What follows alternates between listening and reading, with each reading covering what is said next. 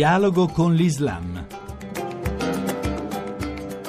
Bentrovati all'ascolto di questa puntata di dialogo con l'Islam da Fabrizio Noli. Avremmo voluto proporvi un'altra puntata, era già pronta, ma eh, purtroppo sulla scia delle tragiche notizie da Dhaka e da Baghdad abbiamo dovuto reimpostare, per così dire, un'altra puntata e diamo pertanto il benvenuto per questa puntata odierna a Yunis Taufik, eh, docente di lingua e letteratura araba all'Università di Genova. Con lei intanto vorremmo soffermarci soffermarci sulla realtà del Bangladesh. Quanto è forte effettivamente il radicamento dell'estremismo di matrice islamista in un paese considerato laico e comunque fino ad un anno fa piuttosto tranquillo? No, ma vedi, in quella parte del mondo, cioè tutta l'Asia dell'estremo oriente, esiste un tipo di Islam analfabeta, o quello che io voglio dire un Islam trasmesso oralmente, un Islam che non ha un accesso diretto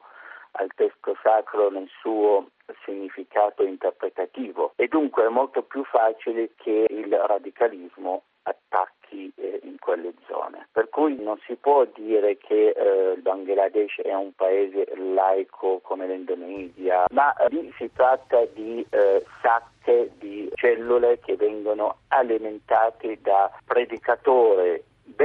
lontani dal eh, centro del pensiero islamico e eh, anche attraverso internet. Una cosa importante da sottolineare comunque è che il Papa nel corso dell'Angelo stamattina ha espresso la sua vicinanza non soltanto alle vittime della strage di Dacca, ma anche a quelle di Baghdad, lei tra l'altro iracheno, eh, le vittime cioè dell'autobomba esplosa in mattinata che ha causato circa un'ottantina di morti e 133 feriti, un altro attentato rivendicato dall'ISIS. Eh, ovviamente Papa non distingue tra uh, vittime e vittime, per lui le vittime sono esseri umani che siano a Baghdad o a Damasco, a Istanbul o a Dhaka, per cui la sua condanna, ovviamente la sua espressione è, nasce dal concetto cristiano di considerare tutte le vittime uguali, ma diciamo che l'attentato di Dhaka è fatto per imitazione, in quanto quel gruppo che ha agito eh, non appartiene direttamente all'ISIS, ma molto probabilmente eh, gruppi di simpatizzanti o di persone che hanno subito una influenza attraverso terzi e hanno agito per imitazioni, mentre quella di Baghdad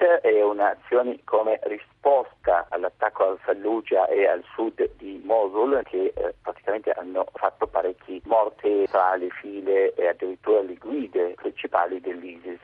E dunque l'attacco di Baghdad è una risposta al governo iracheno come per dire noi esistiamo, noi possiamo agire. È anche un recatto in qualche modo, non deve certo. eh, avere una sua risposta se non in un altro senso. Uno, agire ancora più in un modo più determinato nei loro confronti, Due, cercare di organizzare il più presto possibile una conferenza internazionale sul tema del terrorismo cosiddetto islamico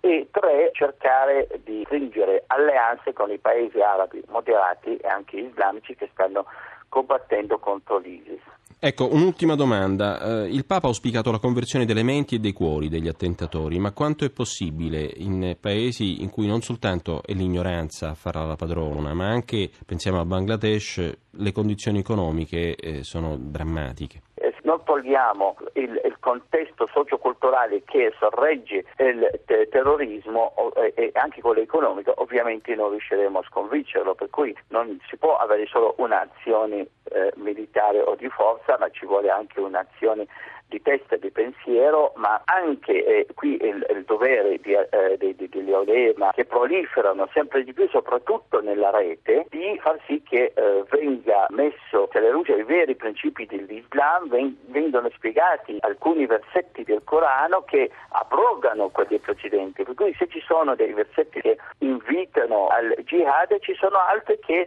dicono chi uccide un'anima come avesse ucciso tutta l'umanità e dunque certo. qui e, e, noi dobbiamo insistere su questo uh, principio.